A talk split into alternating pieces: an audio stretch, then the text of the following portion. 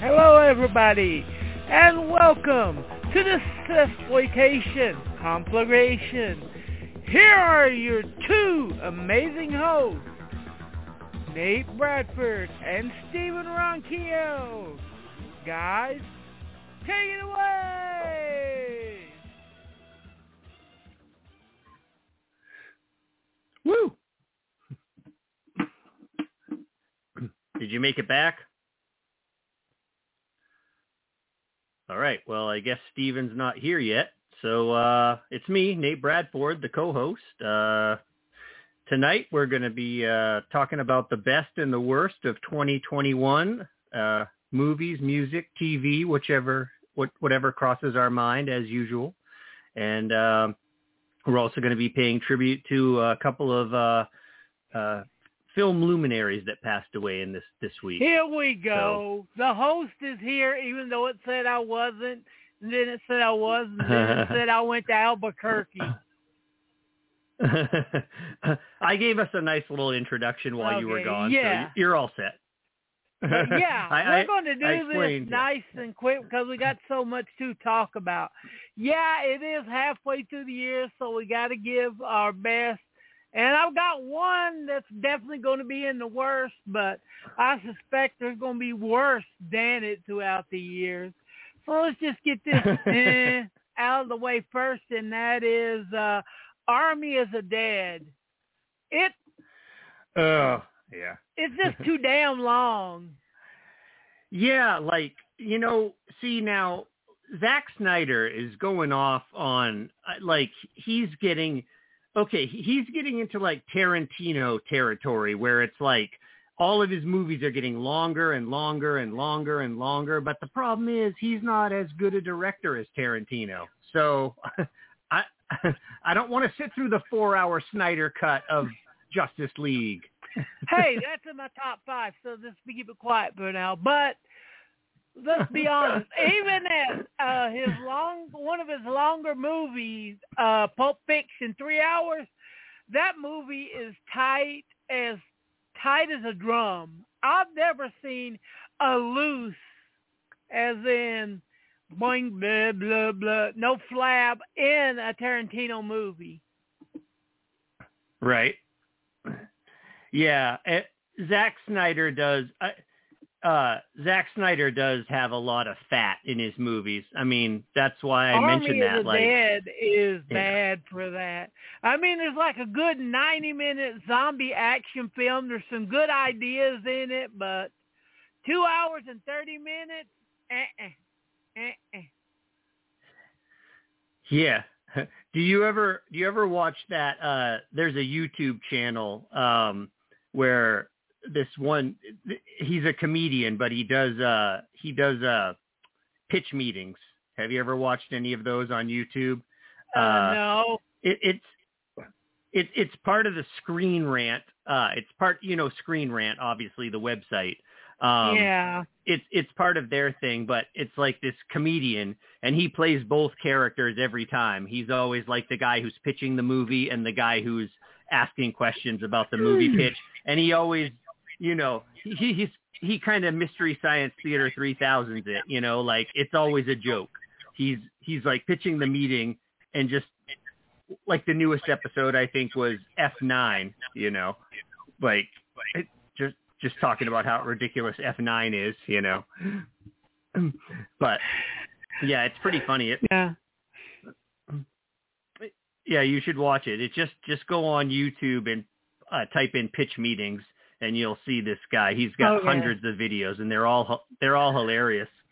Yeah. Have you seen anything that you might put as the worst you've seen this year so far? But since it's the halfway list, it doesn't have to be anything horrible. Usually about this time of year, you've seen at least one. Well, I wouldn't say this movie was horrible, but I don't see what everyone was so crazy about what's it called? Nomadland. I don't see why everyone was so crazy about that movie. Because we were stuck in a house and we were jerking off about people getting in RVs. It's COVID porn. Oh, God damn. Oh, God, look at them. They're just driving all over the U.S. They're doing whatever they want to. They're not stuck in the fucking house. Oh, my God. You know. I did like it, and I do think that I do think you're right. That was part of the appeal. Everyone was trapped in their house, and they were like, "Well, hey, you know, look at these people." But I thought it was beautifully photographed. I mean, if anything, that movie, I know it won several Academy Awards, but if anything, it should have won for best cinematography. It was beautifully photographed. I did enjoy that aspect of it, and I love Frances McDormand. She's a great actress, you know, but I don't know. It just, like, halfway through, I was like, yeah. Oh, I didn't even plan this, but halfway through, I was like, are we there yet? Yeah. But yeah, I mean, usually halfway through the year, we watch the movie. It's by the end of the year that we see the worst of the worst. Yeah. And there's so many out there that looks so bad that I have to watch just to make sure I have the right film to torture people with on Thanksgiving. Right. And like I said, to be honest, I did not dislike Nomadland. I just don't understand why so many people loved it. It's definitely not the worst movie I've seen this year. You know, yeah. I just didn't understand why it got so much love. I mean, it was kind of just, I don't know. Maybe I'm disconnected from the human experience now, you know, like, I guess that was kind of the deep undercurrent of that movie was, you know, hard to take, like how people connect. Yeah. But it's hard to take Nomadland seriously after you've seen Living in America with Albert Brooks, which is probably the true version of what would happen if one of our dumbasses tried to do something like Nomadland. Right? And that one's funny and still worth watching. They go on that big Nomadland trip and then end up losing all their money within a month. Yeah, I would say, I mean, anyone who's listening who hasn't seen an Albert Brooks movie, watch them all, man. I mean, I don't know. I wouldn't say I wouldn't say he ever made a bad movie. I don't know. No. Number 5 would be Zack Snyder's Justice League. And that's one, if they would have released it to theaters, it probably would have been on my worst list. Because watching it in like 1 hour, 30-minute, 40-minute digestible gulps at a time over streaming, it played great. I loved it. It was a lot better than the theatrical version of Justice League. Yeah, I agree. It was better than the theatrical version, but like I said, it felt a little self-indulgent.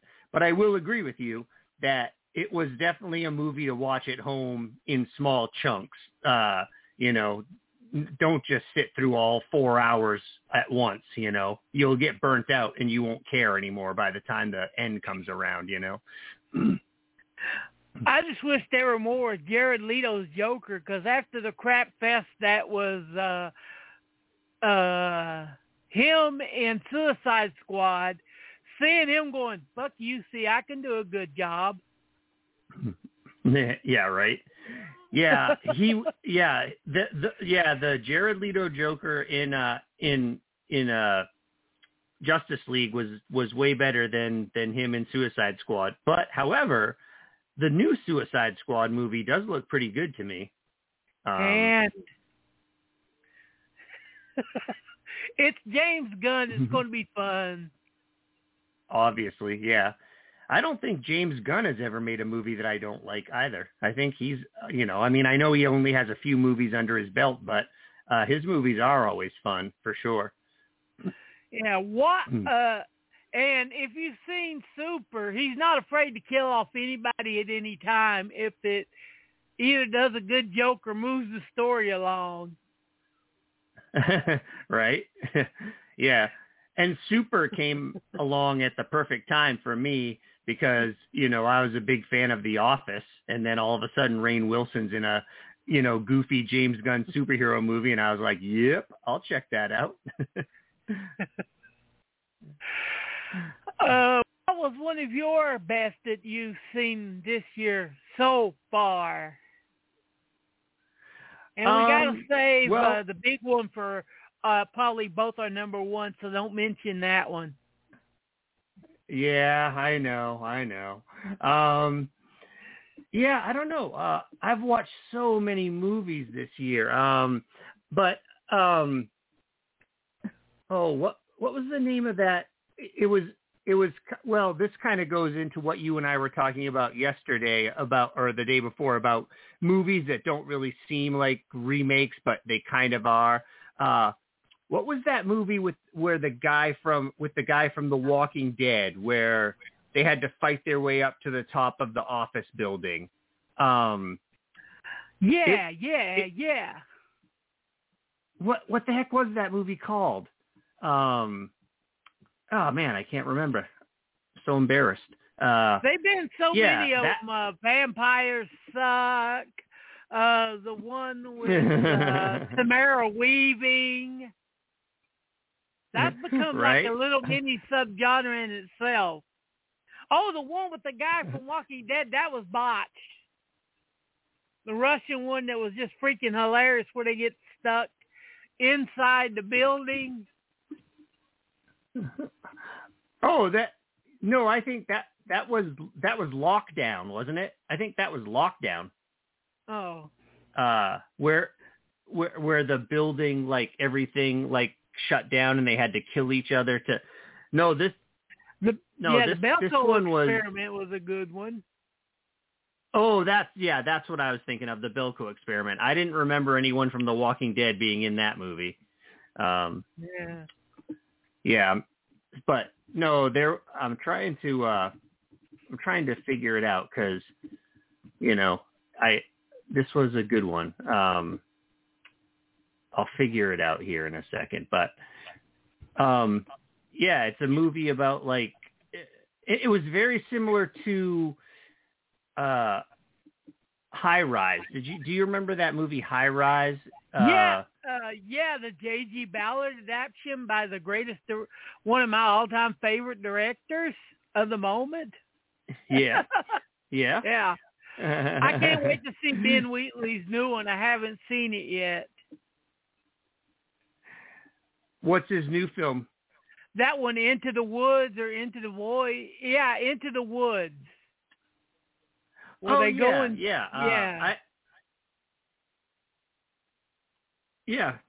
describe it for the listeners if they haven't seen it, or let them, you know, I guess they can watch the trailer. What it's about is this guy goes into the woods to find this lost crew.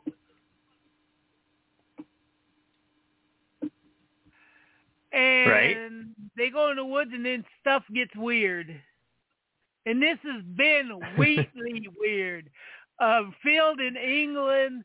Am I stoned watching this movie? Weird. Yeah, that's funny you should mention that. I was just thinking about a field in... I was thinking about a field in England the other day, because way back when you and I first started this podcast, we did an episode where we talked about it with Carl. Man, that was a weird movie. I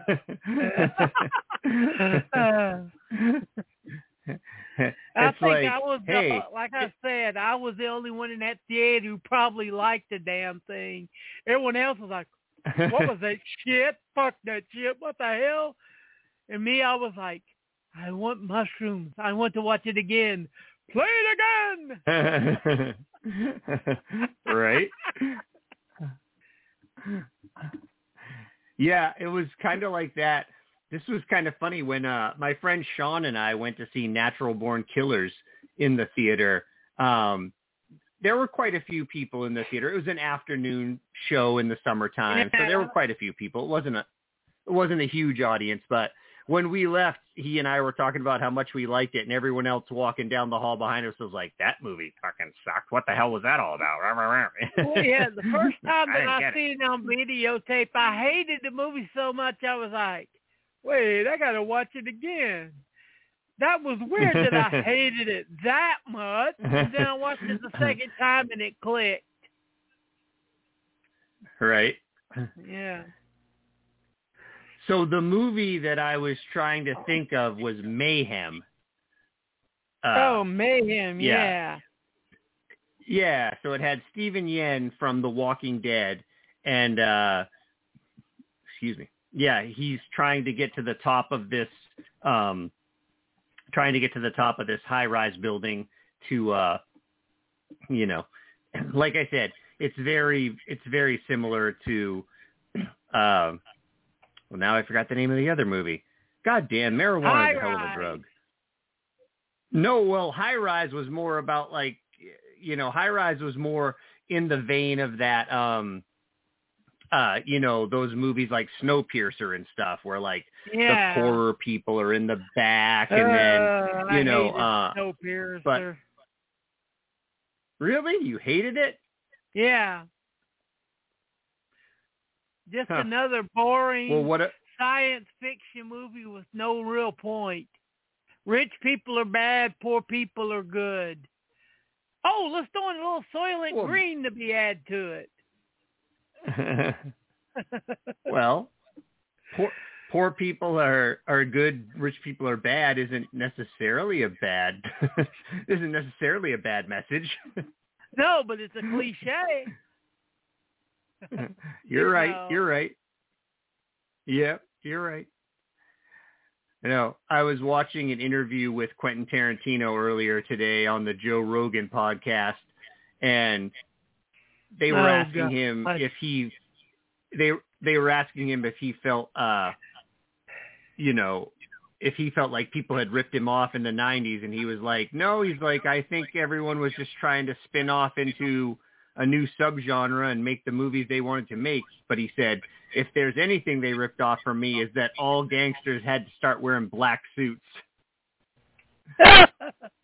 Yeah. Yeah, I noticed that after that, all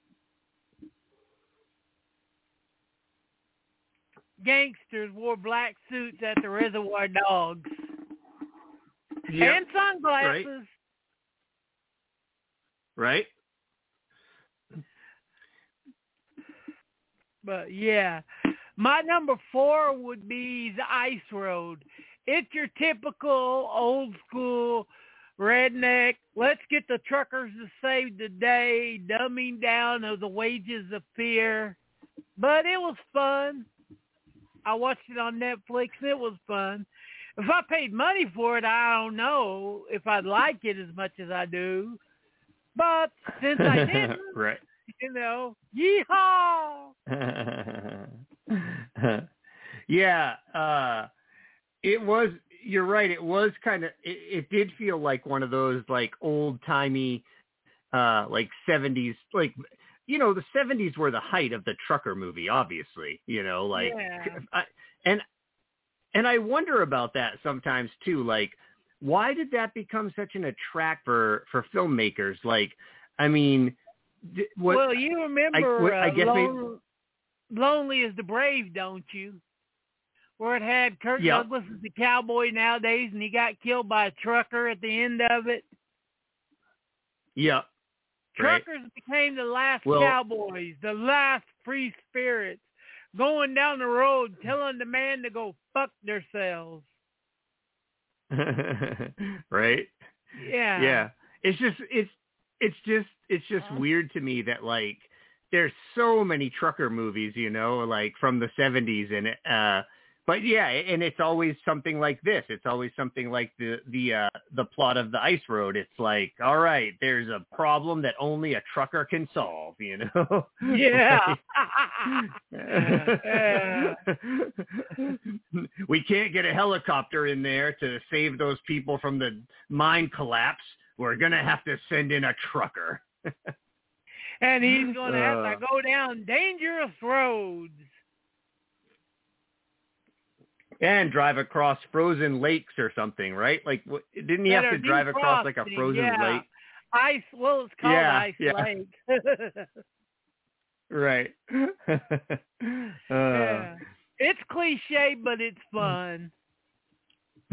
Yeah, I mean, it like I said, it does have a lot of that same spirit as like the 70s trucker movies, you know. Yeah. So.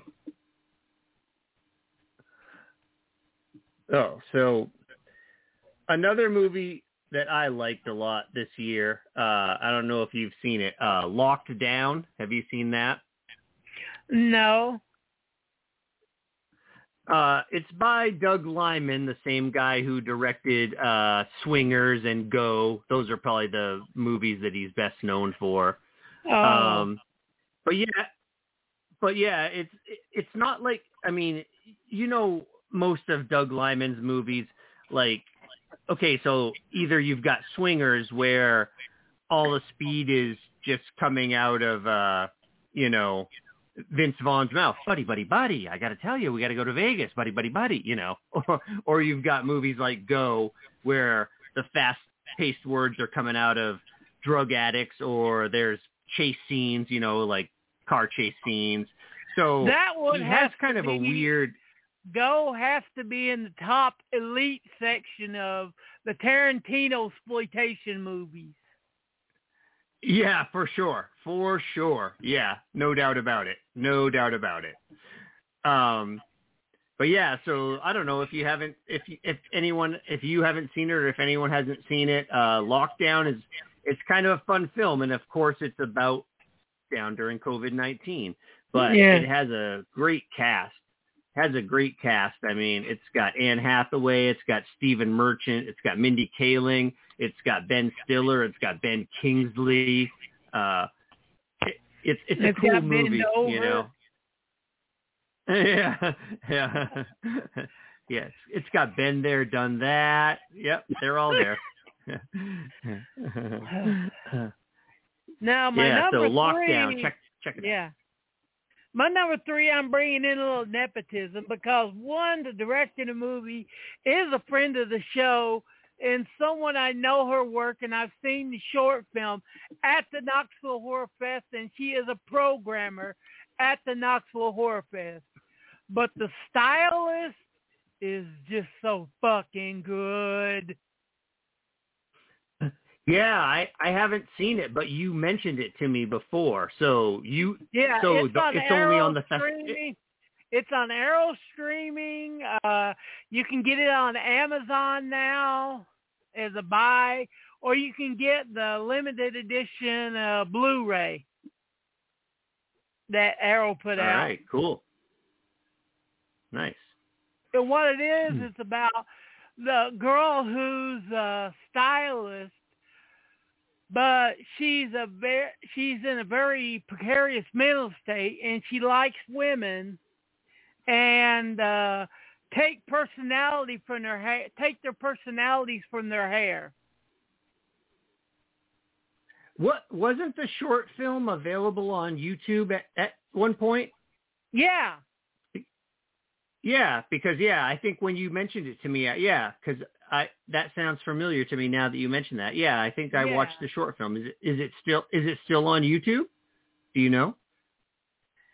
Yeah, the short film is. Oh, yeah, the short film, right? But now she has a feature length version of it.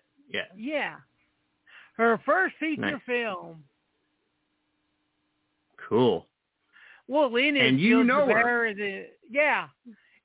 Gil Jazarian's short films is fucking hilarious. They're all fun movies. Yeah. So, do you feel like she has like a distinct voice? Like, do all of her films kind of have the same feel to you, or do you feel like she you can tell plays around? Films. You can tell one of her films when you watch it. Does she play around with different genres, or is she pretty much just sticking like the dark comedy horror? Yeah, she plays around with different genres, horror and stuff like that. Well, her favorite two movies are Maniac and the Texas Chainsaw Massacre. So that should tell you something right there. That tells me everything I need to know.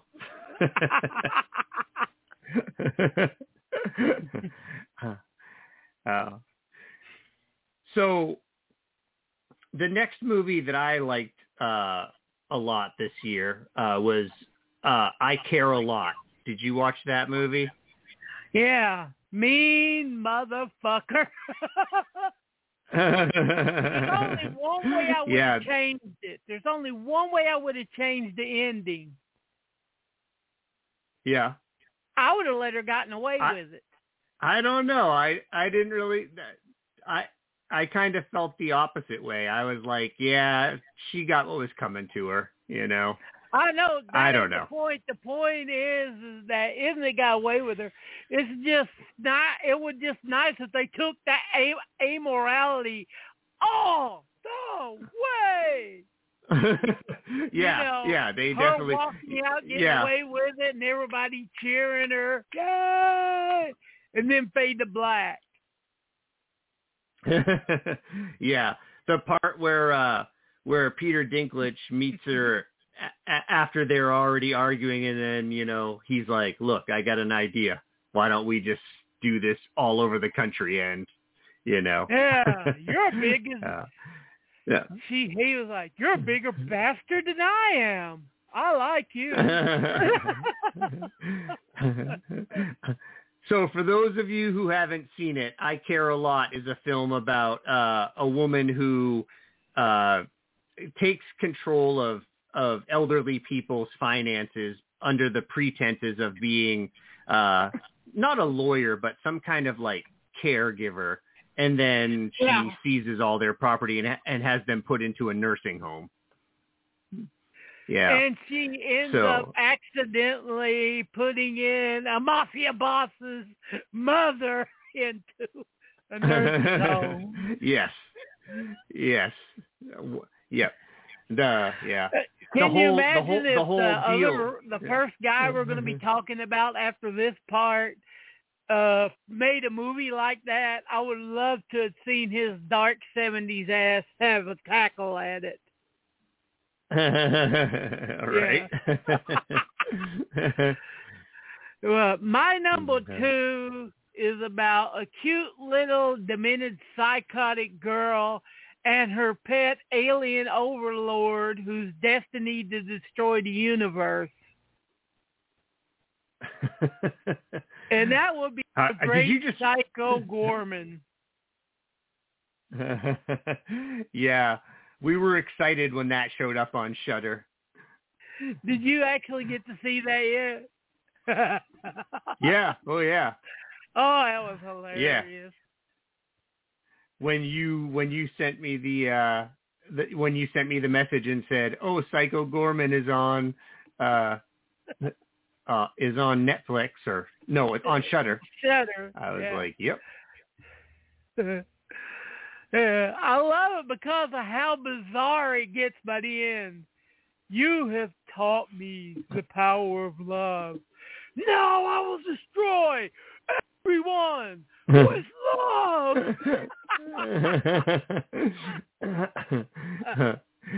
It kind of reminds me of it has like the same type of feel to me as The Good, the Bad, and the Weird, you know. Like it has that same kind of vibe to it for me, you know. But you're not going to have as much if you're an 80s or if you was an 80s or a 90s kid. You will. This is the movie that we wanted, isn't it? There, that would have been the one where as a kid we'd be like, yeah, we want our own Psycho Goreman. Well, what do you think the closest thing was that we had to Psycho Goreman in the 80s? Like what? What would you compare it to from a movie from our childhood? Probably Space Invaders from the 90s. Yeah, but it has a weird it has a weird conspiracy theory thing to it too, you know, I don't know if that was just supposed to be implied because, you know, the the Templars are supposed to, you know. Yeah. And if you are very religious and pro God, I would not recommend seeing Psycho Goreman. You will be pissed off by the end of the movie. Yeah.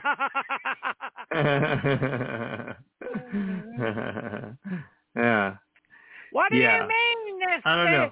Yeah. God has sent me to stop you. There's a new God here, and his name is Psycho Goreman.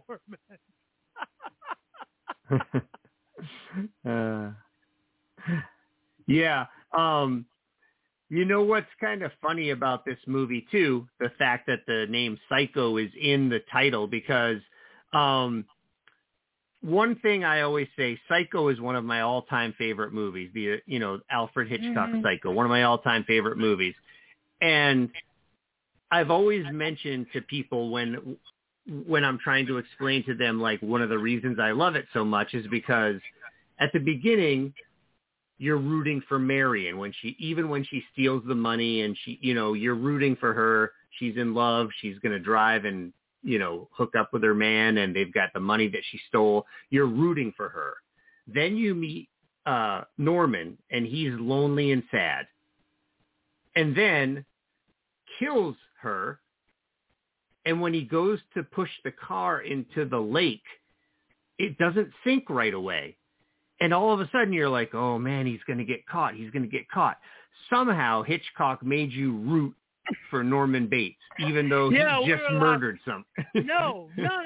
When you see it, you're like, oh God, his mother's going to get him killed. His mother's going to get him killed. Let that car sink.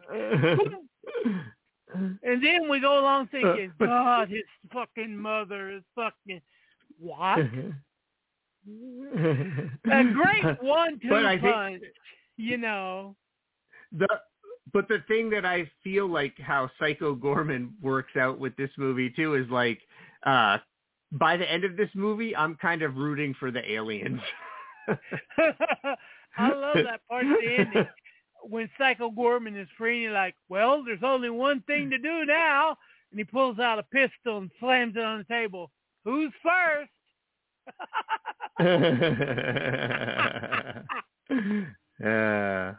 Oh, gosh. Yeah.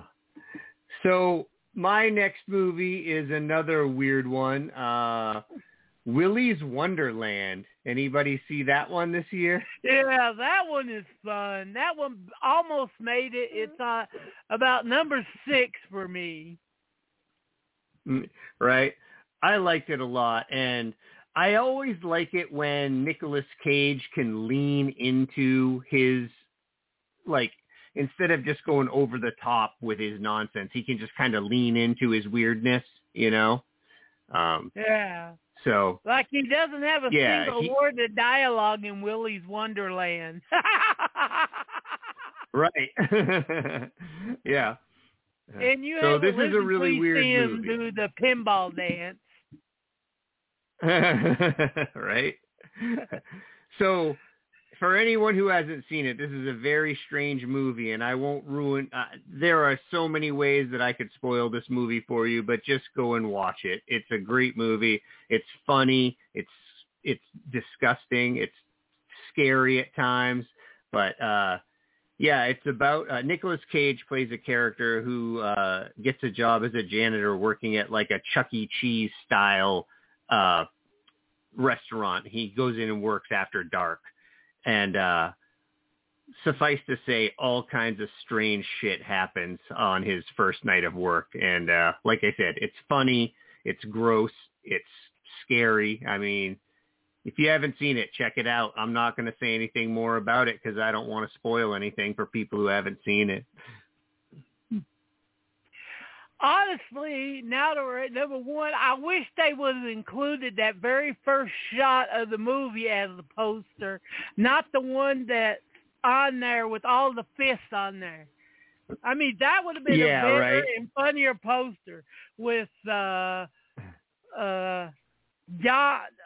with him sitting there with the cat in one hand can of tuna in the other and a painting under his arm all bloodied. That's a hell of a way to start a movie. He's like, and who are you? Nobody.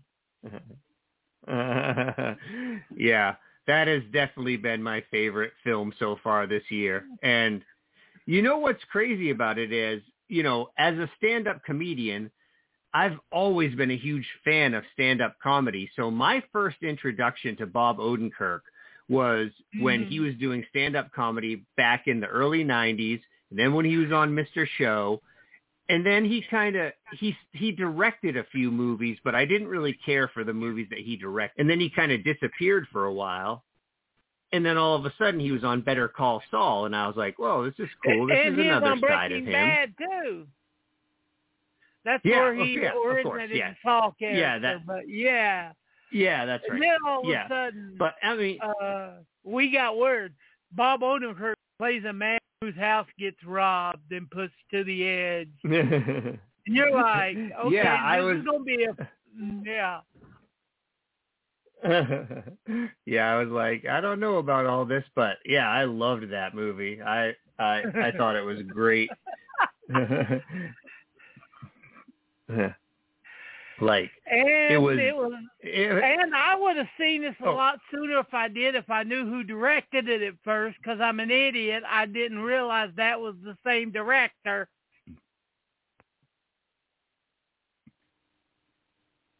Yeah. I would have been. Oh, you mean this is, like I said, watching the extras on the Blu-ray, it's like, oh, we got this Russian guy. He directed this movie called Hardcore. I'm like, what? Is it a remake?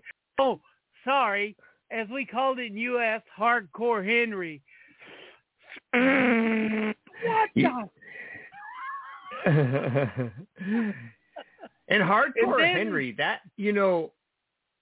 yeah. Well, I was just going to say, Hardcore Henry, if you haven't seen that movie, you should check it out. That movie is a really interesting, it's conceptual. It's conceptual. And Sholto Copley just takes that movie away. Yeah. Yeah, I mean, I love it. I mean... this is different than all those other dark men with a past who's forced to come out to protect their family. Unlike in those films, they're like, I'm sick of this. I'm sick of this violent life. Why won't they let me be? Him like, he beats the shit out of 8 guys on the bus, and he's like, God, I fucking missed this. Yeah. He's like his character at first is like, I left that life behind. But as soon as he gets a chance to go back to that life, he goes right for it. I love it when the Russians get on the bus. He's like, this was a gift from God given to me, and I shall not waste this gift. Now, was that movie written by the same guy who wrote John Wick? Yeah. It was the same screenwriter as John Wick, right? Yeah, yeah. I thought so. It's a very similar film, but with a cat instead of a dog. But you know, we talked about this. A couple, and how many movies you get to hear? Give me the fucking kitty cat necklace.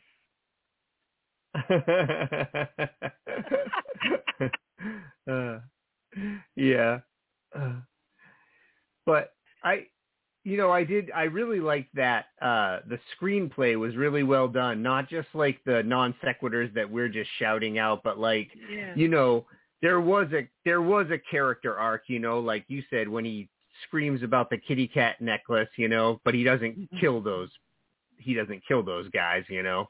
Yeah. Like the guy and the girl, he takes the kitty cat necklace because that's what's important, you know. He takes the painting because that's what's important. Like, you know, at the end of the day, he did a whole bunch of horrible things to protect his family, but he made sure that everybody got one thing that they loved more than anything else, you know.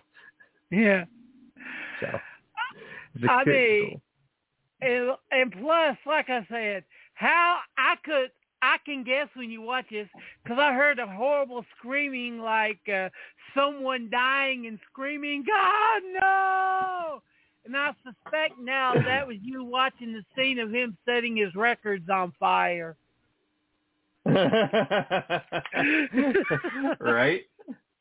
Yeah, I can see you going, no! God, no! Oh, man. I don't even know how much more room I have for records, man. We have there's like a whole L-shaped in our house. There's a whole L-shaped shelf that has like 2,000 pieces of vinyl on it. Like we have four fucking turntables, dude.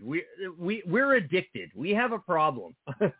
Like it's bad. It's bad. We haven't even talked about how great Doc Brown is in this movie. Right? I mean, yeah, I knew it was his dad, but I didn't expect him to get down and get as funky as he did during the last quarter of the movie. Like when they broke into the nursing home room, I'm like, oh my God, they're going to kill. Then all of a sudden, swoom, and he has like two shotguns. I'm like, oh shit. Boom, boom, boom, boom. And he has a big grin on his face. Yeah, that was probably Christopher Lloyd's best role since another movie that we're probably going to talk about in a little bit here. I think you know what I'm talking about. So, but yeah, I was really I'm surprised how spry he is. It, you know, like a lot of times when you're watching a movie, you can tell when a stunt double, comes in because they cover their face when they roll, or they, they do something to make it so you can't see if it's the actor or not. But Christopher Lloyd seemed to have done all of his own stunts in that movie.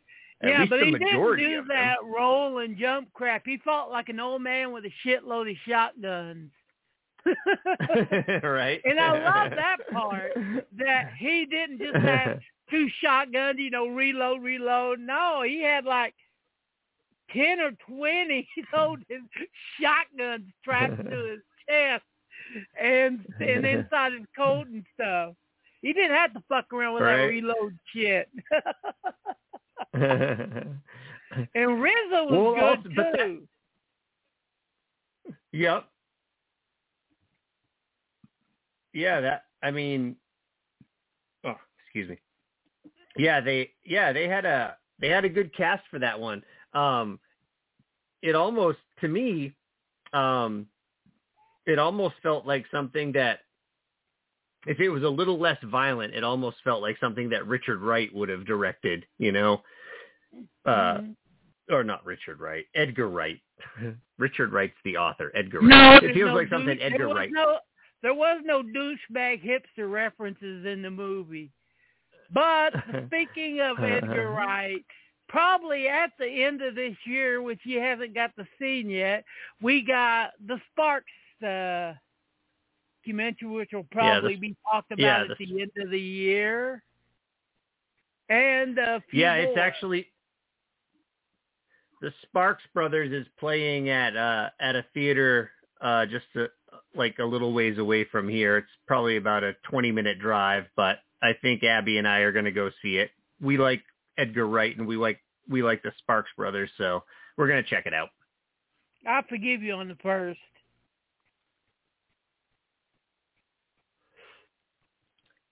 But the second, if you don't like anything, if you don't like Sparks, people, then just turn the show off now. Bye. Or go listen to Sparks until you like them. I have a friend I was talking with, and we were talking about that new Sparks Brothers documentary, and I said, it's playing, about 20 minutes from my house, so I think I'm going to go see it. And he was like, oh, I never even heard of them. And then I tried listening to their music, and I was like, nope, this sucks. And I'm like, dude, They have like 357 songs. It's like there's not one song that you've listened to that even intrigued you a little bit. Like, that's nuts. The closest band I could think for Spark for you 90s hipsters probably will be Ween. Yes, very similar to Ween. I would agree. Ween, There Might Be Giants. Yeah, I think Sparks is closer to Ween than They Might Be Giants. Yeah. But what I'm talking about is just that kind of odd music where once you listen to it, you can't figure out what's odd about it. Right, yeah. But it's just like, it doesn't really stick to one specific genre. It doesn't really like every song is different, but they're all weird. It's like you recognize what they're going for. Like, you recognize, okay, this is going to be a rockabilly song, or this is going to be an electronica song, but like an album like that is very it's discombobulating. You know, you're listening to an entire album and every song is like a different genre, but also a weird twist on that genre. You know, it's not just a straight up blues song. It's not just a straight up hip hop song or whatever. It's just whatever weird nonsense that either Sparks or Ween.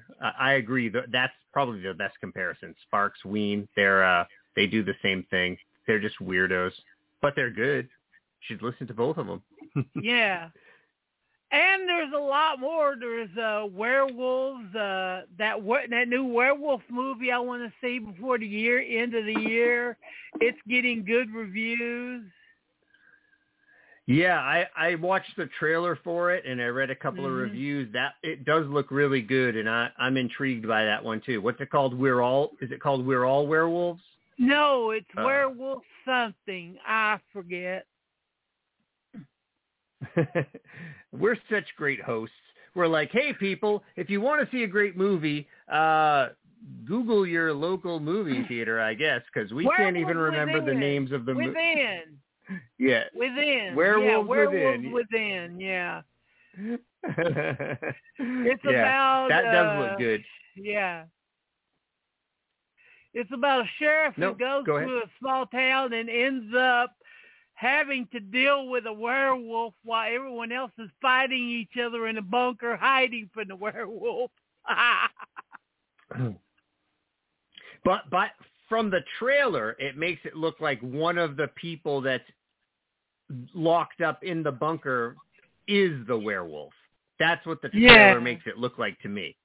Yeah. Oh, it makes it look like... Because I hate trailers that spoil any twist. Yeah. No, it didn't. The trailer itself didn't spoil it. I just presumed based on my, years and years of watching movies, if everyone in town locks themselves in one building while there's a werewolf on the loose, one of them is a werewolf. Yeah. And I already know which one will probably be on my worst of the year list if I dare myself to see it, and that's probably Zola. Yeah. Dare yourself to see it. I want to see a movie based on a Twitter feed.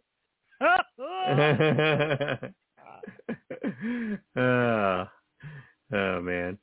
Yeah. I don't know. I didn't even watch the trailer for that one. I was just like, the description is dark comedy / drama, and I'm like, neither one of those applies to this nonsense. Yeah.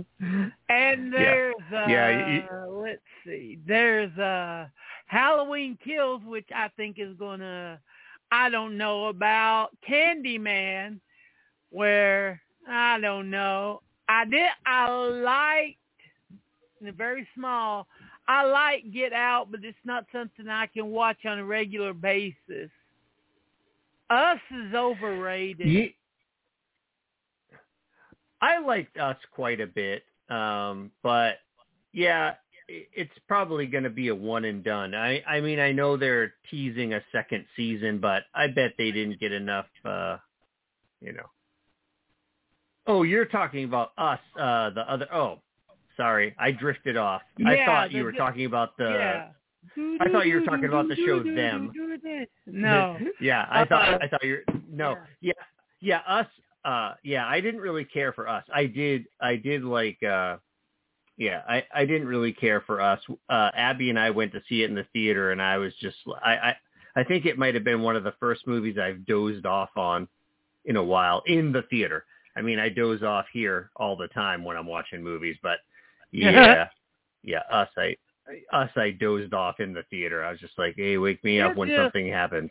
Yeah, it's just one of those movies. I've never understood the appeal of Jordan Peele.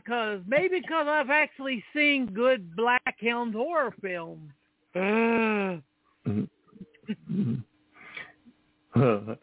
Which brings us to our next segment. Yeah, we're killing time because this is usually the time when Nate goes out. So I'm afraid that we're just barely going to get started on this and then bloop.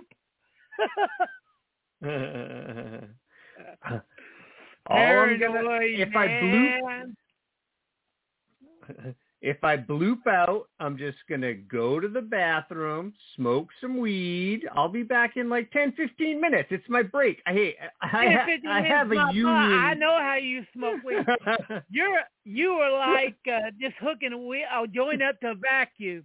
Oh, I'm just going to take one hit. Hey, man, what am I doing? I took one hit.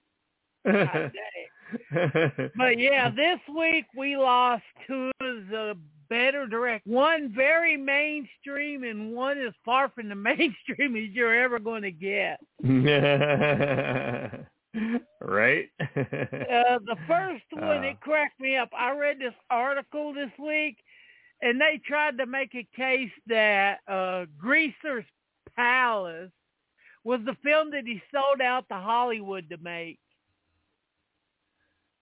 Right? Okay. Have you? If you've seen Greaser's Palace, you're like, what? Excuse me. Yeah. Right. Yeah. It's not a sellout movie. Yeah. And we're talking Morton Downey Sr., one of the biggest voices in underground comedy film movement of the late '60s.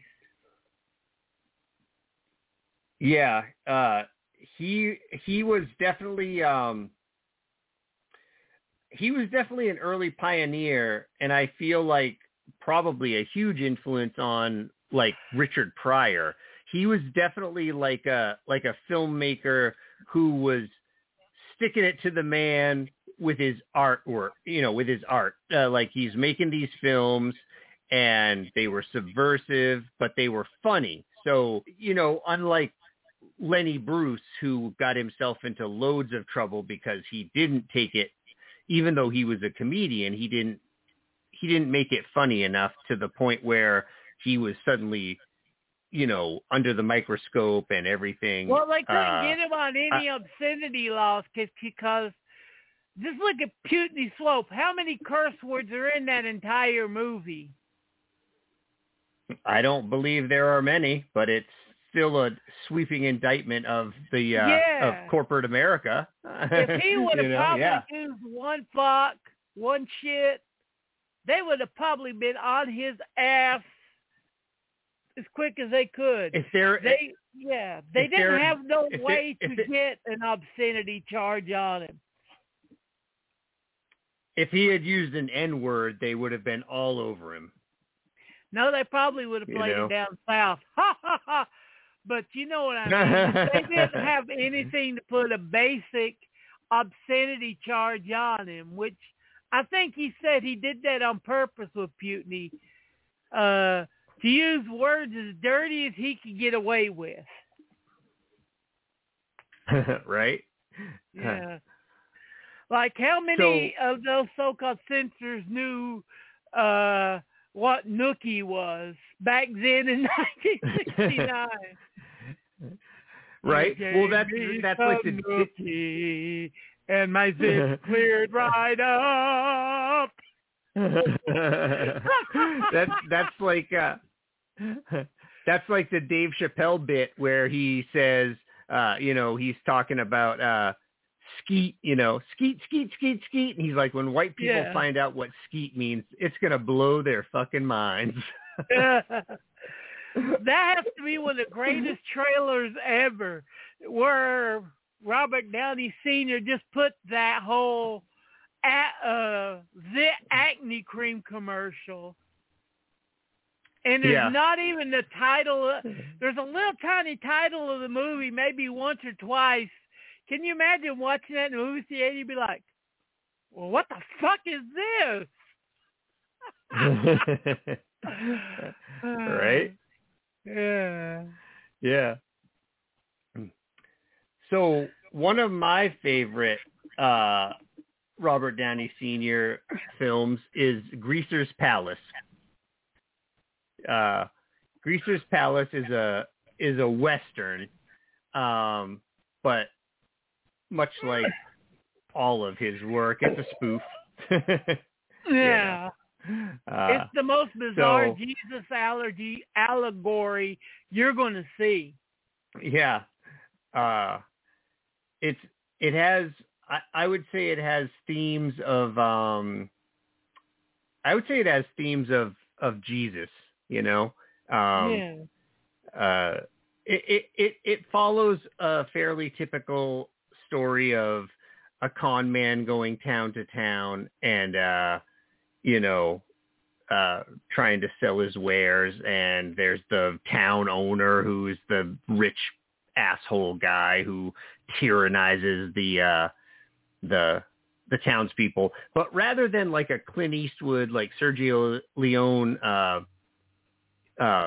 epic, you know, instead of coming into town and shooting people up like Eastwood would have done, this one has a lot of like weird magic and tap dancing, and it's a hilarious Alan movie. Armas says Jesus in a zoot suit. Right. Yeah, using zoot suit turns and a hubba hubba Scooby Doo do to you too. And a horny and obviously horny Hervé Villachez. Yeah, for sure. And that's one of my favorite Hervé Villachez performances. He's great in that. Like just randy and ridiculous.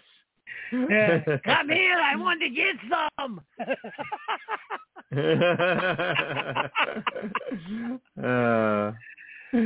Yeah, those are his two ones that hit the midnight circuit, because he kept doing movies like Pound, which is a bizarre little movie about dogs on their last day of life before they go to a dog pound. Huh, I don't think I ever saw that. There's a work print of it available. The only print available is up on YouTube. It sounds like it's really depressing. Yeah, it has, Morton Downey Jr. playing a baby dog in it. All but right, yeah, that's weird. It is a depressing little movie, but it's good. Huh. I've never seen it. There was a Broadway play called Pound. Yeah, that's what it was taken from. Morton Downey Jr.'s play. Oh. And you can tell Morton when you're Downey watching... Jr. Senior. Morton Downey Senior wrote the play as well as the film, and he also did the film. Yeah, and you can pretty much tell when you're watching it that it is a film play. Right. Yeah.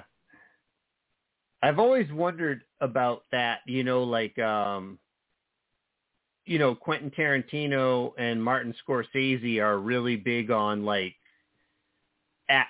as far as I've heard, I mean, I don't know either one of them personally, but as far as I've heard and read in interviews, seen in interviews, they like to act their movies out on stage as a play first before they start filming. Yeah. You know, not like a lot of directors do their rehearsals on the set, you know, this is where we're going to, this is what we're going to do here. This, you know, get the rehearsal but I've heard on camera. That, right. But I've heard that Tarantino and Scorsese, among other directors, Paul Thomas Anderson, I've heard that they like to do their rehearsals on stage, in, you know, like in a theater, just do it on stage, no audience, just the cast and crew, you know, just to nail down the movements and stuff, you know. So I think that's kind of cool. Like how awesome would it be to if you actually got to go see like Pulp Fiction as a play, like, you know, like not like I'm not just talking about the rehearsals. Like, what if the rehearsals led to there being an actual Pulp Fiction, the play? I'd watch it as long as it wasn't a musical. Yeah. I am the wrath and kind of one. Oh, man. And you will know my name is when I lay my wrath upon thee. Oh shit, we gotta call the wolf. Oh shit, we gotta call the wolf. We gotta call the wolf. Wolf. We got to call the wolf.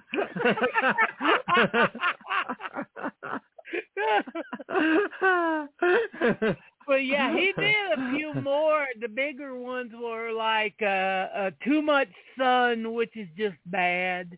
That one is just bad. But if you really want a good taste of all of his movies as a director, thank you, the Criterion Channel. It just came up last week, so it's like a lucky strike. They have about 10 or so of his movies up on the Criterion Channel for everyone to watch. Oh, one more of mine that I wanted to mention, and this is kind of a cheesy movie, but Up the Academy was one that I really liked. It's a Mad Magazine sponsored cheesy 1970s movie, but yeah, if you've ever seen any movie where like four teens promise that they're going to lose their virginity before prom night or whatever, you owe all of that to Up the Academy.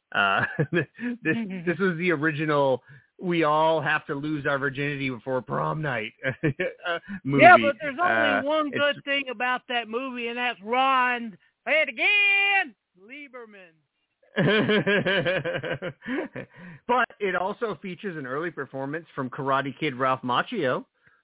Yeah, but, you know, I mean, and Tom Poston is great.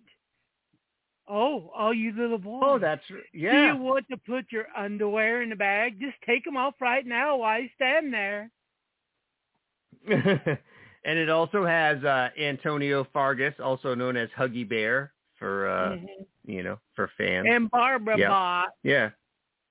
This movie was so bad that Mad Magazine, it wasn't until the DVD version came out that you could see that Mad Magazine, all the Mad Magazine stuff that was in it.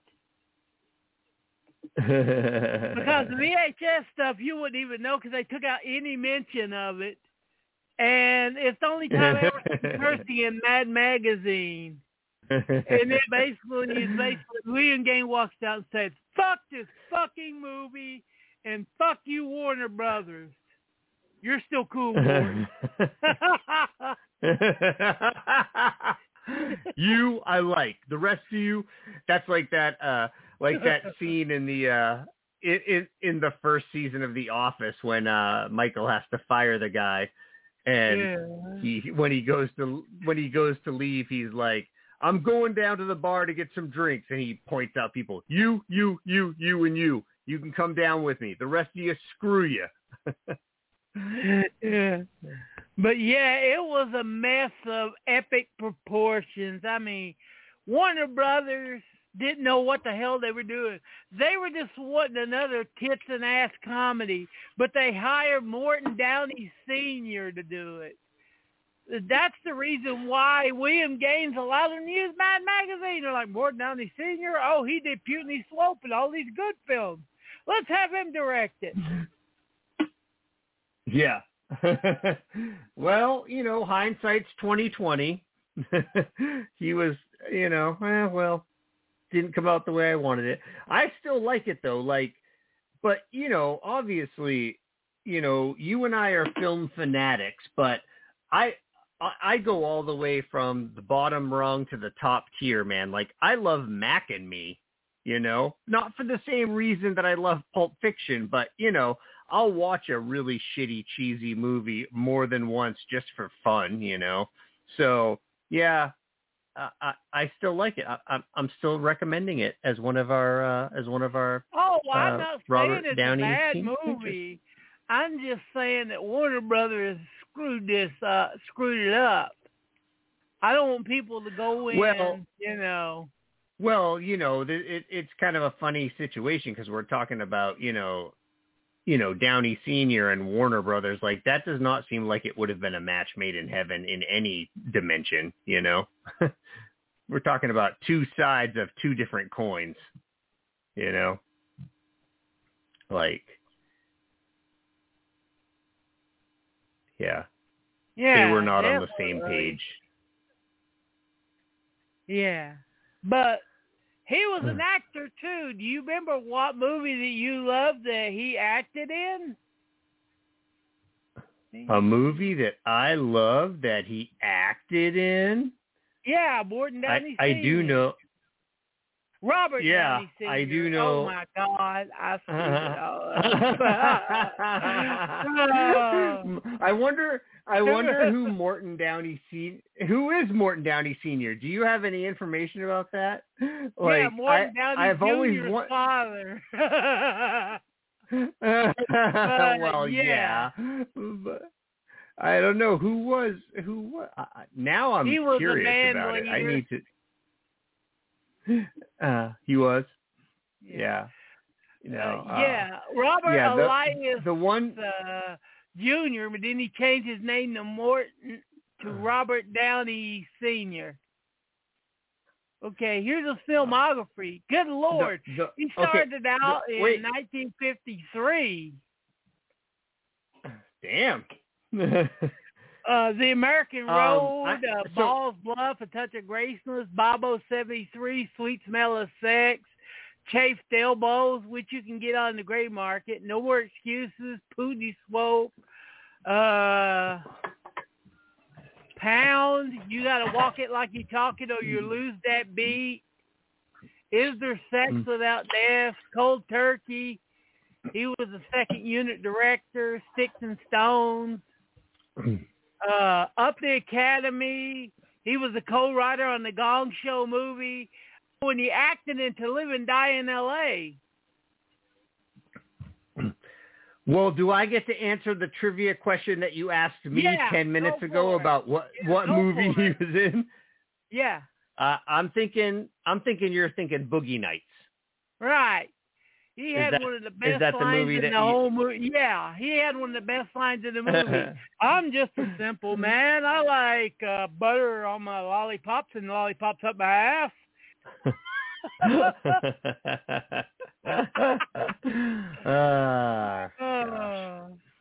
Yeah, he was the Bob guy that got them to start making. He was Too Much Sun. He acted in Tales of the City, Hail Caesar in 1984 or whatever that was.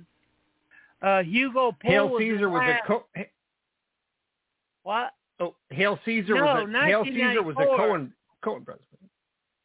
Oh. Not the 1994. Yeah, he was in Magnolia, too. So I guess Paul Thomas Anderson loved him.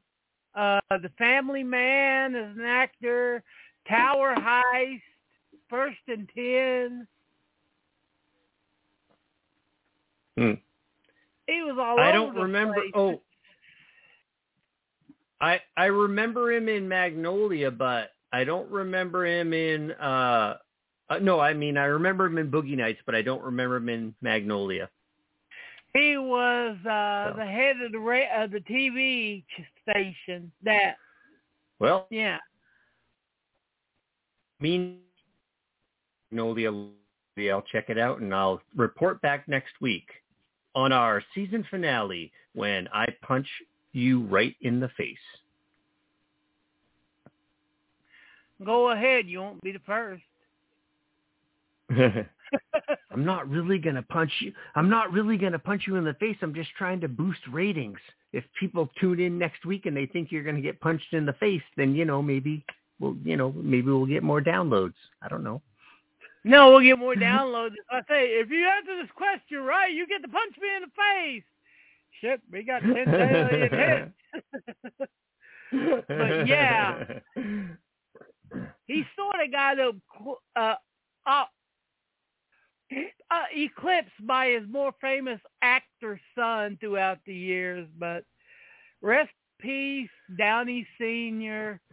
We're always gonna watch his crazy movies, and like I said, if you just are starting to find out about him, go to Criterion. There's a great collection of his movies there, or if you really do want to see his most famous movie, just go to, and you have Arrow streaming. They got Putney Swope on there. Yeah, that's my favorite as well. I would suggest that one as a starting point. If you want to get into Robert Downey Sr., start with that one. And if you don't like it, then you're not going to like any of the rest of his stuff. And if you don't like his stuff, you're a dicky peepee.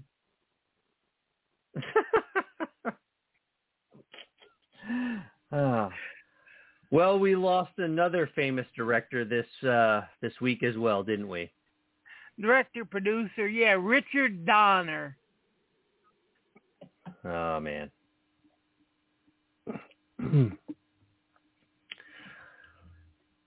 So, The Omen, right? Well, no, we can go back to... Before that, to his greatest TV directing thing, which is Terror at 10,000 Feet, one of the best episodes of The Twilight Zone ever. Yeah, that's true. I didn't even think about that when we were talking back and forth earlier about talking about Richard Donner. I forgot. Yeah, he directed a bunch of really good episodes of The Twilight Zone. But yeah, that was one of my top five favorites. The one with William Shatner on the plane going nuts with the gremlin on the wing. Yes, yeah. And if anyone hasn't seen that episode of The Twilight Zone, then please stop listening to our podcast. You're a loser, and you always will be a loser. Or go see it, because it's just good. Yeah. Yeah, and Twilight Zone, I think, is on Hulu. I think we have it on Hulu, and it must be on Hulu. But yeah, you can watch it. Terror at 20,000 Feet. It's one of the best episodes of The Twilight Zone ever. I'm sorry for calling you a loser if you hadn't seen it before. I'm kind of a loser myself, although I have seen it multiple times. Yeah, his first movie as a director was X-15. Then he did Salt and Pepper with... Sammy Davis Jr. and Peter Lawford. Yeah. I don't think I've seen either one of those movies ever. What's X-15 about? It sounds like a science fiction movie. Yeah, it's a science fiction movie. Here, I'll look. I can do this. Thank you, Wikipedia, for just your boring list. It's American aviation drama that represents a fictionalized account of the X-15 research rocket aircraft program. Oh, Now, was the X-15 program an actual thing? This is like a fictionalized version of the experiments, or they just made this up for the movie? Yeah, the X-15 rocket program is what led to the NASA spaceship program. It's basically what they just strapped the pilots in the missiles and see if they can fly them. So was this a documentary or was it a fictional film? Fictionalized. Yeah, fictionalized. Yeah. Okay. Yeah. Well, I'll have to check it out sometime. He did one of my least favorite, if not the worst, Charles Bronson film ever made, Lola, a.k.a. Twinkie. Imagine about 40 or 50-year-old Charles Bronson in a romantic relationship with a 15-year-old British girl. Yeah, that movie is gross. Okay, so she's almost 16. He's almost 40. Yeah. I always, there was another movie called Lola that I always get confused with this one. And this is the gross one. Yeah. Yeah. There's another movie called Twinkie. Lola. Twinkie. Yeah. Right. And yes, Richard Donner said he wanted to call it Twinkie because of the snack food. A vacuous sponge cake that does nothing and has no real value. Oh, gosh. Yeah. And then we're at 1976, and yes, The Omen. Good Lord, I love that movie. Yeah, that movie, it's definitely one of those turning points in the, in horror cinema where all of a sudden someone, I want to say he kind of classed up the horror movie, and I love trashy horror movies, like, Friday the 13th, but The Omen has a whole different feel to it. It feels really classy. It feels it has more like we were talking about before.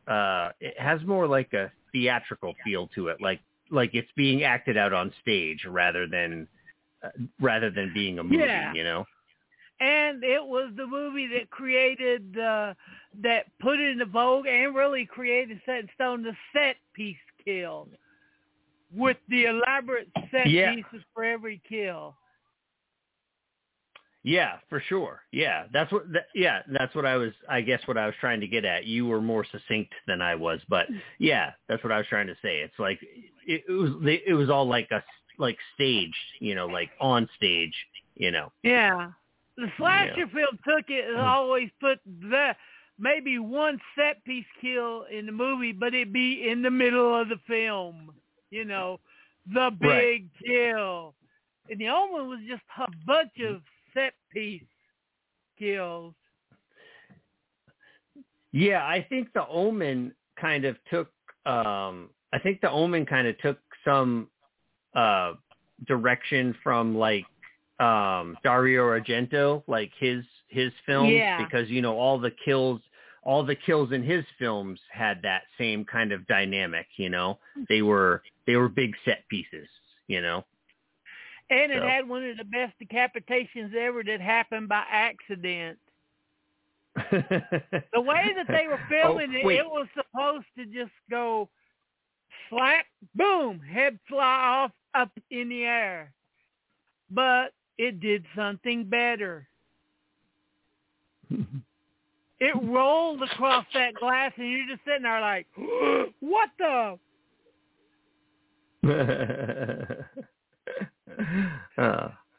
Well, to be fair, the best decapitation scene in a movie ever was Twilight Zone, the movie. Oh! Yeah. I probably shouldn't have said that. But yeah, I mean, it's just one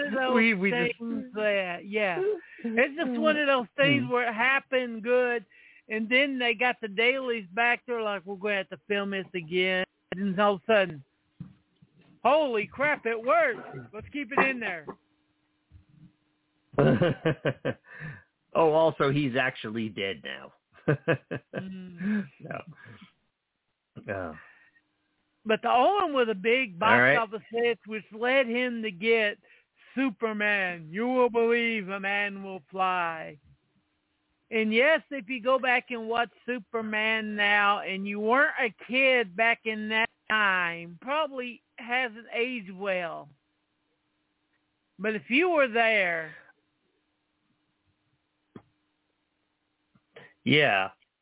I still collect comic books. All right, now I have to confess to a second sin. Already I had to tell you I have half a room full of records. Well, the other half of the room is full of comic books. So I've always collected comic books, but when I was younger, I was always a DC kid.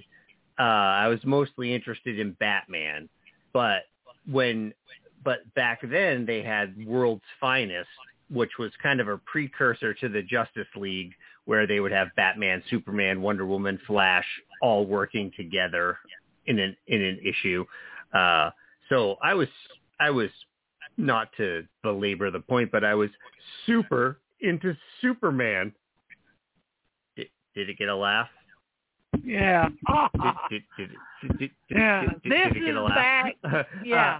This was back before Superman was boring, before the 80s grittiness came in. The comics, that is. Yeah. Yeah. Well, I mean, it's not just the comics. You're right. This was a fun movie. This was fun. And it's not that I dislike the modern superhero movies, but they are just getting more and more depressing. And as much as I love, the mid-90s reimagining of superheroes like Batman and Superman and stuff, I want superhero movies to be fun again, but this movie was a perfect example. Superman is a fun movie. And then in 1980, we got Superman 2. But that was credited to Richard Lester. Yes, I'll cheap motherfucker Softcan pulled the same stunt he did with the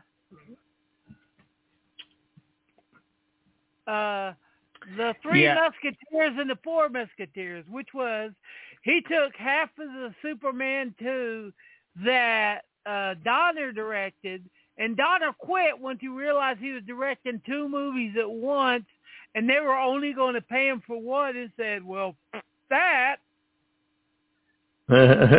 yeah, right, that I mean, at least Roger Corman was honest about it. He would tell you straight up, I'm going to pay you, $3,500 and you're going to direct two movies for me in 1 week. At least he was honest about it, If you don't want the job, you don't have to take the job, So. But yeah, Superman 2 is a more better action film than the first one.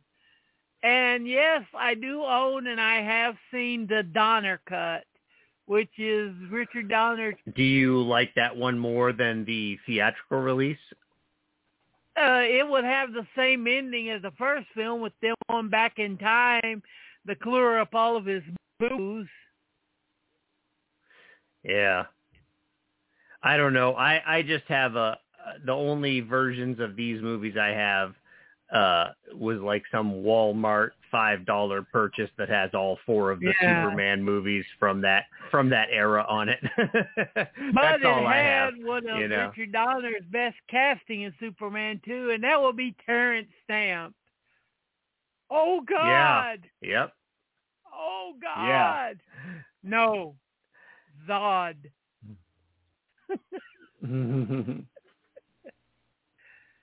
Yeah. No.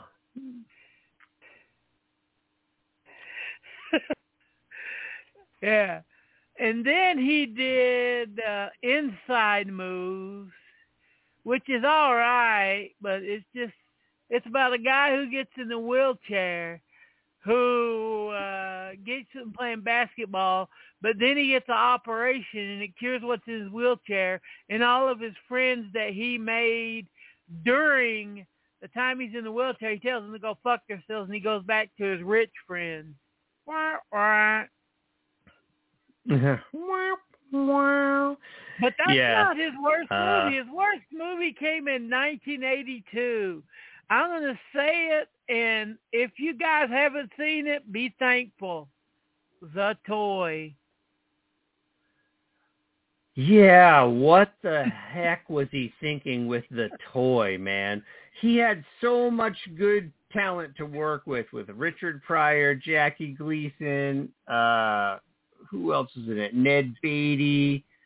Like, what the heck, man? What are you thinking with this? You know what? I'm going to go on record right now, Steven. I'm going to go on record here on the air. This being recorded.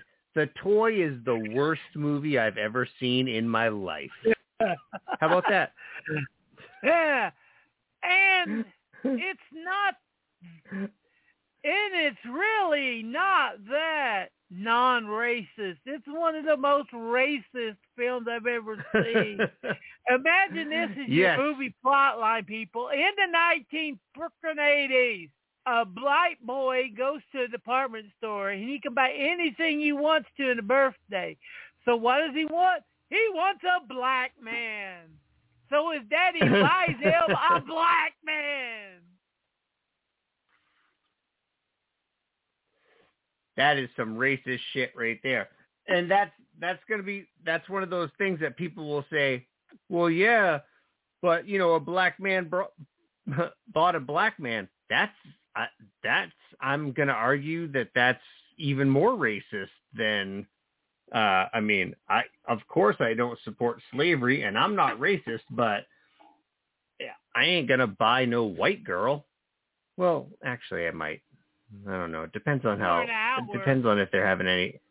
Yeah. If they got for an hour. Yeah. So. If there's a sale on. Yeah. Yeah. If they're on sale, I'm not going to pay full price for a white girl. But yeah, I mean, this one is just, oh God.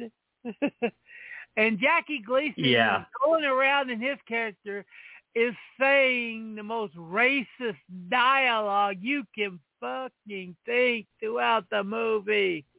Yeah, right. Oh man, I did a comedy show a couple weeks ago, and I wasn't on the bill. I just showed up at the comedy show to support the scene, and the host was like, "Hey, we had a cancellation. Can you get up on stage?" And I was like, "Yeah, sure." Yeah, no. I had been drinking all day and I had smoked some weed and I should not have gotten up on stage. And I think I might have accidentally said some racist shit. Like, you're going to hell. I couldn't remember. Like, I was like, once I got up on stage and the lights were pointed at me, I was like, oh shit, I can't. I've been doing this for fucking over 5 years, man. I have a tight five that I usually just lean in on when I get up on stage, but I was drunk, I was high, and I couldn't remember any of my jokes, and I think I just started spouting some, like, you know, Michael Richards, Kramer racist shit. So my comedy career might be over, but hey, if you're in the area, I do have a show tomorrow night at Bucket in Bucksfield, Maine. Come on up. And check it out. And if you think he's a racist piece of crap, I'll be selling tomatoes and running food outside of the show. So, of course, there's more movies we have to talk about, but the next big one. Goonies! Yeah. I've never understood the nostalgia for this movie. It's okay, but... Yeah, I mean, Well, we talk about this all the time. You know, we're similar in age, so I don't know. It's a connection. It's kind of like E.T., you know, it's like, I don't really love the Goonies anymore. I don't really love E.T. anymore, but there's still something about it that connects to me just from childhood memories. Yeah, except for the little fact that when it hit the box office, it was an amazingly, stunningly big flop.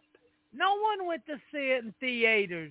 Anyone who said they did is a liar, because that movie flopped big. Hell, when I seen it in the theaters, there were only like 3 people in the whole theater, including me. And it was in the middle of a Saturday afternoon, about 4 o'clock. Yeah, I don't think I ever saw it in the theaters. I mean, I was at the right... I mean, my mom used to take us to the movies like every Saturday night, and, you know, she would pick out a movie. So we saw stuff like, you know, Star Wars, Indiana Jones, but I don't think the Goonies was of any interest to her. So I don't know what movie we might have seen that night instead, but yeah, I didn't see the Goonies in the theater. I didn't see it till it was out on VHS. For anyone at home who's under the age of 30, VHS, there were these neat tapes that you could put into a special box, and it would show you a movie. Yeah, the Goonies was a VHS and an HBO hit, and it was shown to death on the Disney Channel. Otherwise, it wouldn't have had no traction at all. Sorry. But next is a movie that came out in 1985, which they shouldn't have released during the summer, and this movie shouldn't have flopped the way it did, and that's Lady Hawk. I enjoyed the hell out of this. Yeah, Lady Hawk is a really, like, I don't want to say it's a strange movie, but it's like a mystery. It's like reading a mystery novel. Like, watching Lady Hawk is like reading a mystery novel. You know, I'm not going to fight you. Yeah, it plays like a book, but it still ended up better at the box office than it did. Oh yeah, for sure. And especially with Michelle Pfeiffer was the lead in that, right? Yeah, Pfeiffer, Rutger Hauer.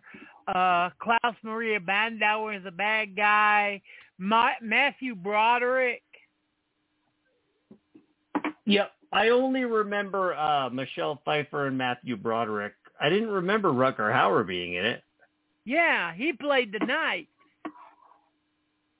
Oh, yeah. Well, I haven't seen that movie for a long time, but yeah, I didn't remember Rutger Hauer in it.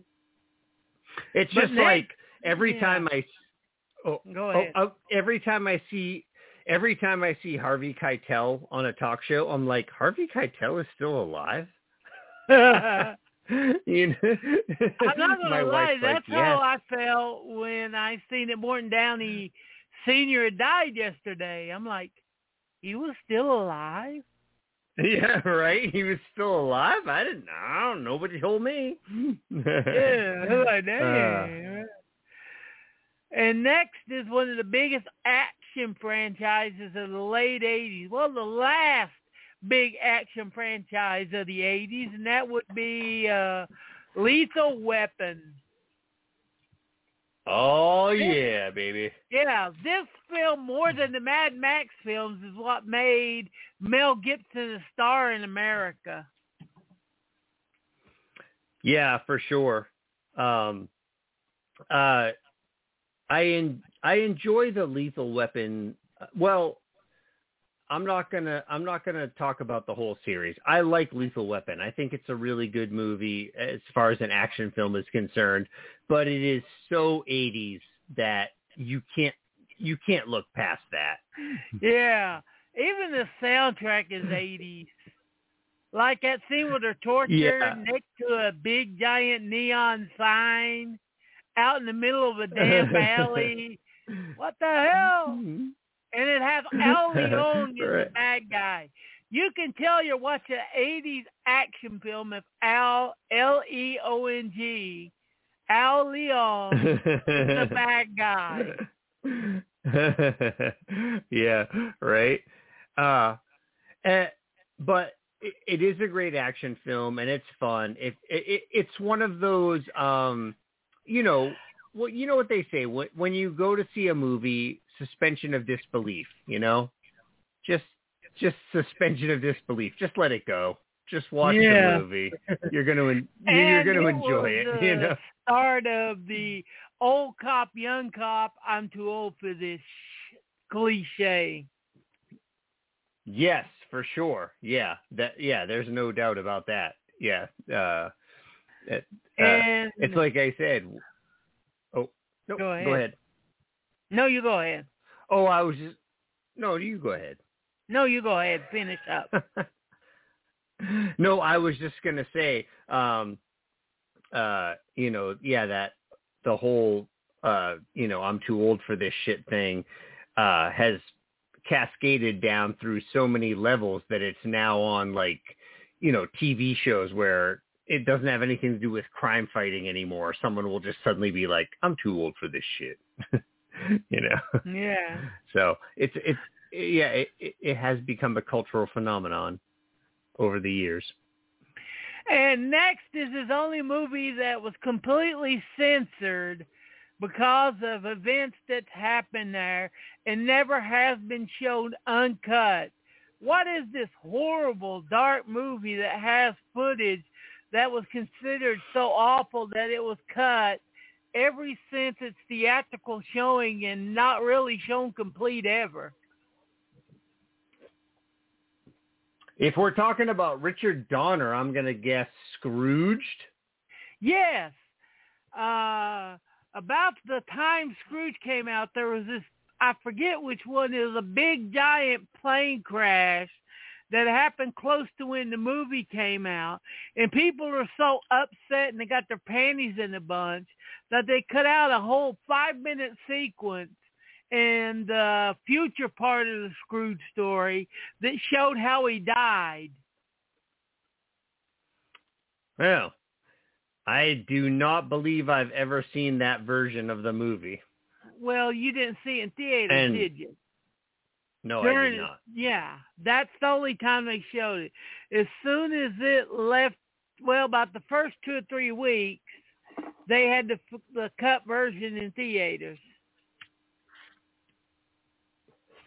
Yeah, I never saw it in the theater. Cut from him seeing the Ghost of Christmas Future, then all of a sudden, whoop, whip pan, he's in the coffin burning. Huh. No, I'll have to check it out. I've never seen that version of it. I've seen probably just the same standard version over and over and over again. I've watched it many times, obviously, but yeah, I think I've just seen the standard version.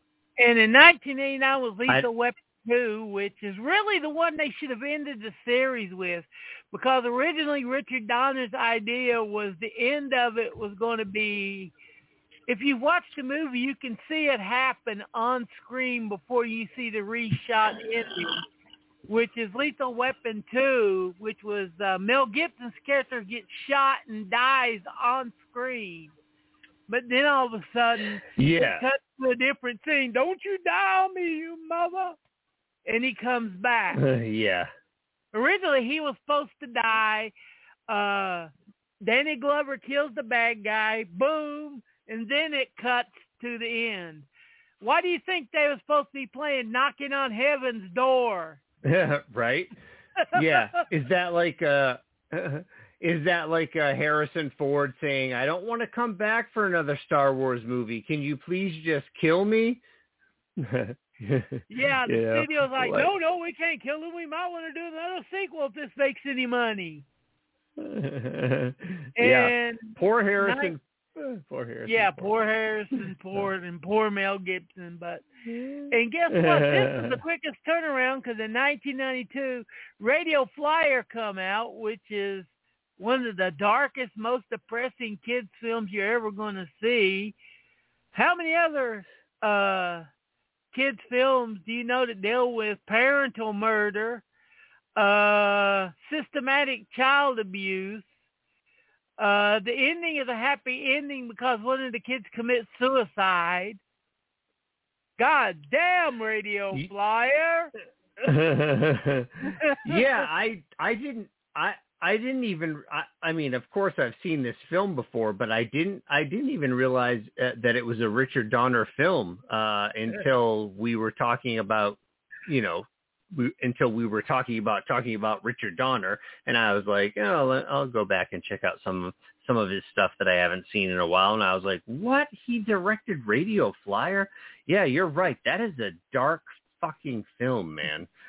And if you watch the trailer, they make it to be like some fun kiddie movie.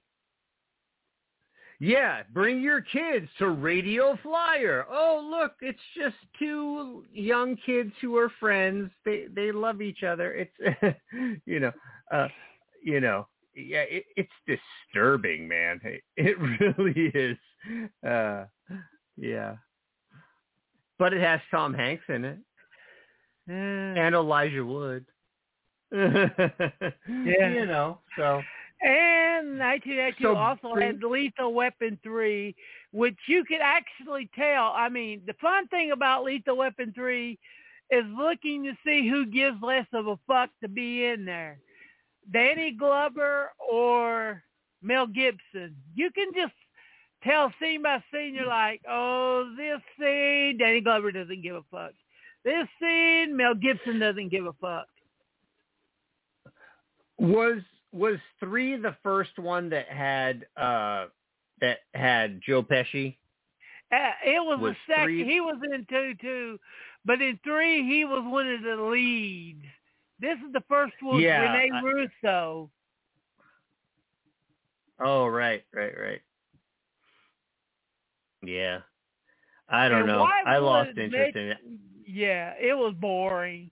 And next year is we're at the point of his career where he's just pumping out product.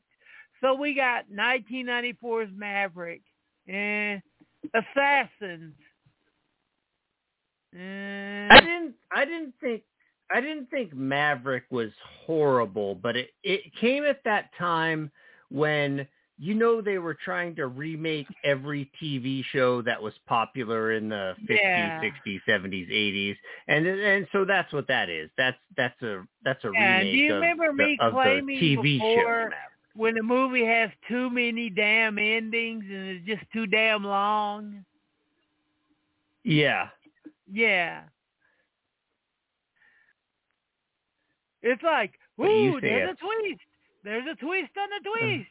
Hey, let's have a third twist to bring in the two stars of the TV show that's still alive. Oh, God, I want to go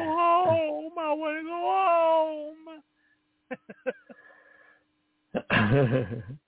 And next, but you say so. You go ahead. Oh, I thought. Did you want to talk about Assassins for a minute? Yeah, it was all right. Julianne Moore was good. Antonio Banderas was just tearing up the scenery with his teeth, and that's always good. I don't know, man. I hate Antonio Banderas. You what? I Stallone was almost bored to the point where I was like, could someone check his pulse and see if he's still alive? Well, I kind of think that's why Stallone has started taking more control, and I know he's just kind of regurgitating Rambo and Rocky and Creed and that stuff, but I think he's trying to take a little more control of his career because he is bored. He's bored of being offered the same stupid, dumb face. Oh yeah, I'm just the guy, I mean, I don't know. Again, I'm not friends with him or anything, but I think he's trying to make a third act for himself. Well, why else would he play a role where he plays like a retarded shark? Yeah, right. But yeah, Assassin's. But I will. It's just another mid-90s wannabe cool, hip action film, and it didn't work. Next is Conspiracy Theory, which... Go ahead. Oh, I was just going to... Just one last thing on Assassins. It was written by the Wachowski brothers while they were at the height of their career with The Matrix, so that's probably the only reason it really got me. It's one of those is like, I think it was they liked the scripts to Assassins so much that they gave them the money to do The Matrix, and boom, here we go.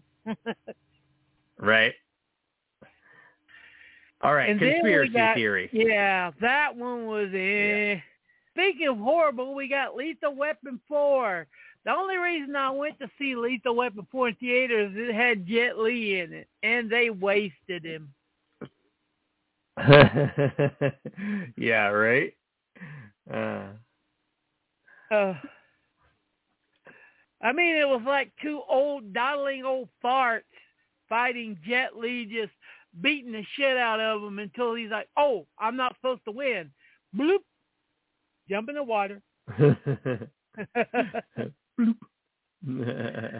And next is Tales from the Crypt Ritual, which he produced, which is Timeline. And at least he went out with one of his better films, which is 16 Blocks. Yeah, and I have to say, I feel kind of guilty about this, but I did not watch this movie for Richard Donner. I watched it because I'm a really big fan of Mos Def, and he was fucking great in this movie. He was what? He was fucking great in this movie. Yeah. I'm a huge fan of his music, and so when I saw that, I didn't even realize that this was a Richard Donner film. When I clicked on it, I was just like, oh, cool, Mos Def is in it. I don't know. Bruce Willis, it's hard for me. I try to separate my personal feelings about actors and, anyone in the industry, whether it's music or film. I always try to separate myself from what I've enjoyed about their art and what they are seem to be as people. This is right before he became a full-fledged 200% asshole on the set. Yeah, I've heard a lot of stories about Bruce Willis being just a complete and total asshole. And you and I talk to people in the industry, and even if you're just like working lighting on a movie, all of a sudden Bruce Willis is an asshole to you. Well, I'm going to believe that story, Well, all the Kevin Smith stories. Yep. Kevin Smith. Who direct? I can't even remember the movie off the top of my head. Marijuana is a hell of a drug. Cop Out was the one that Kevin Smith directed. Yeah, Cop Out was the one that he said that he had a hard time with Bruce Willis, but he mentioned that. My jaw dropped as he said that he was standing on set with Bruce Willis, and he's like, God damn, this is John McClane. And some fan drove by, and he goes, hey, John McClane, how you doing? Die hard, motherfucker! And he said Bruce Willis turned to him and said, I fucking hate that shit. Right. And Kevin Smith said his jaw dropped and his face turned to ash. He's like, oh, my God, I got to work with him. Yeah, right.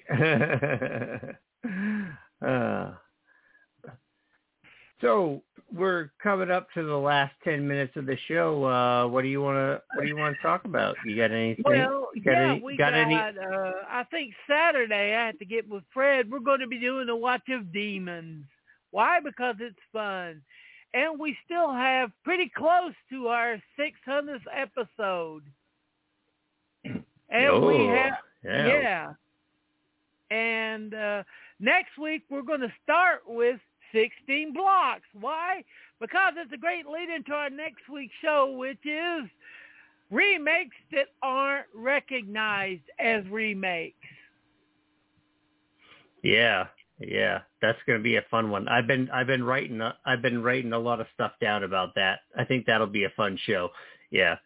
What we mean by that is movies that are acknowledged as originals, but if you're a real film fanatic, you'll know that they're just knockoffs of other films, like, or remakes of other films. It ain't even mentioned in the movie's credits. I checked to make sure that it is a remake of the same book that was the basis of the Clint Eastwood movie from the 70s, The Gauntlet. Right. So, speaking of books, did you get my package? No, not yet. Okay, well, here's something funny, okay? Okay, it's the mail system. Here's something funny, okay? So, when I was trying to stuff the bag full, after I put the book in there, I wrapped the book up nice so it wouldn't get damaged. I was trying to put some other stuff in there to stuff it. I put a bag of popcorn in there. Okay. So then I closed it, and when I went over to the post office, I asked the girl, can I send it? Yeah, okay. She says, anything fragile, perishable? I said, yes. I said, there's a bag of popcorn in here that I used as, to make and I said, it's fragile and perishable. She grabs the fragile and perishable stamps and just slams them both down on the bag of popcorn. So the book is in there, but the popcorn might not have survived the trip. Oh. Yeah. Well, I've gotten a package before from Amazon when I ordered Joe R. Lansdale book and No Country for Old Men, the Blu-ray, and there was a goddamn black boot print on top of the box. Yeah, and the box was crushed. Well, yeah, like last month at my work, they paid to have all of the doorways in the hallways, all the doors in the hallways painted gray, and all of the doorways already have footprints on them because nobody wants to touch anything because of COVID. But I'm like, come on, man, aren't we all vaccinated? Can't we? I mean, I don't put my hand on the little push plate, but I at least open the door with my hand. I don't kick it open. Yeah. I don't know. They're living out their action movie fantasies. Yeah, right? I can't touch the door. The door is lava. Hi-ya!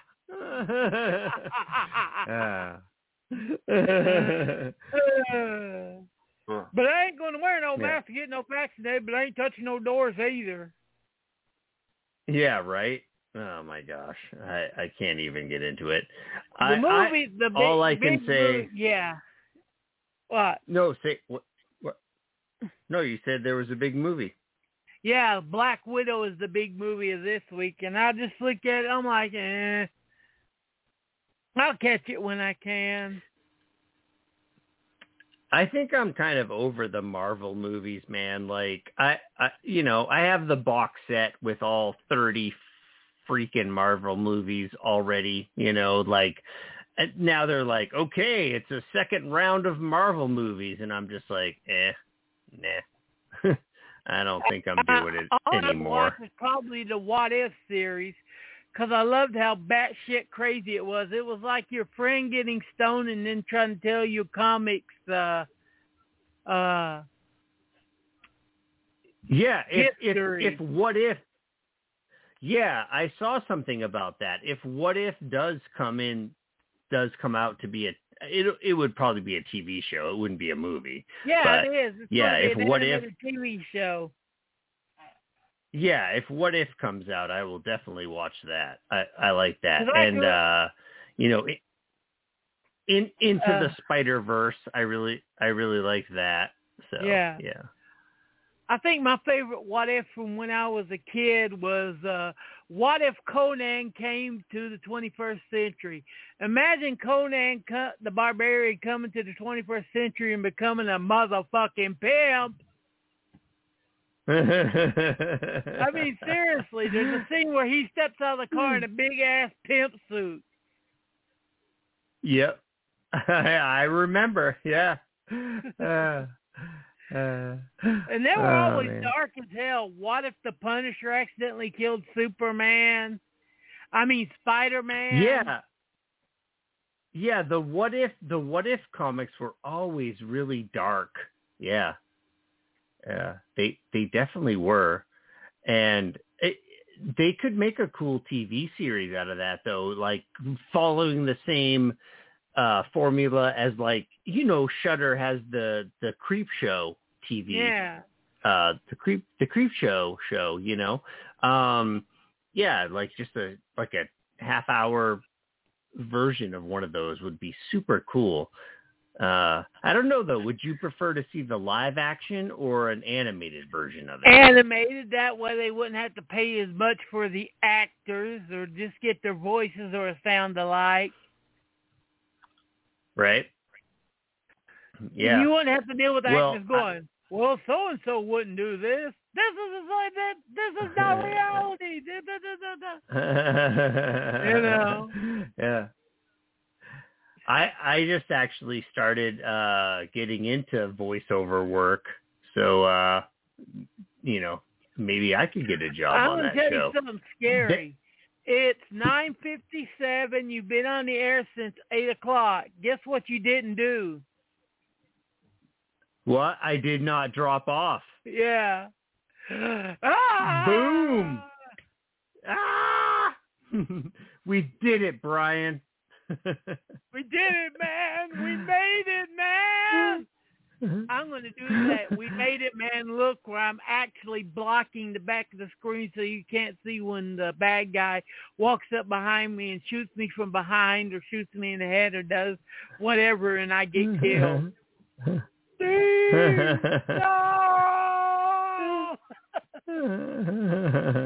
And with that, Good night, everybody. See you Saturday. And always remember, please stay safe this summer. Thanks for listening, folks. Good night. Good night. Good night, sweetheart. Well, it's time to go home. Good night, sweetheart. Well, it's time to go home. I hate to leave you, but I really must say, oh, good night, sweetheart. Good night. Good night, sweetheart. Well, it's time to go home. Good night, sweetheart. Well, it's time to go home. I hate to leave you.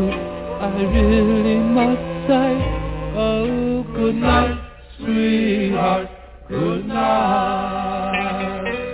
Well, it's 3:00. In the morning, baby, I just can't get right. Well, I hate to leave you, baby. Don't mean maybe, because I love you so. Good night, sweetheart. Well, it's time to go. Good night, sweetheart. Well, it's time to go. I hate to leave you. I really must say. say, oh, good night, sweetheart, good night.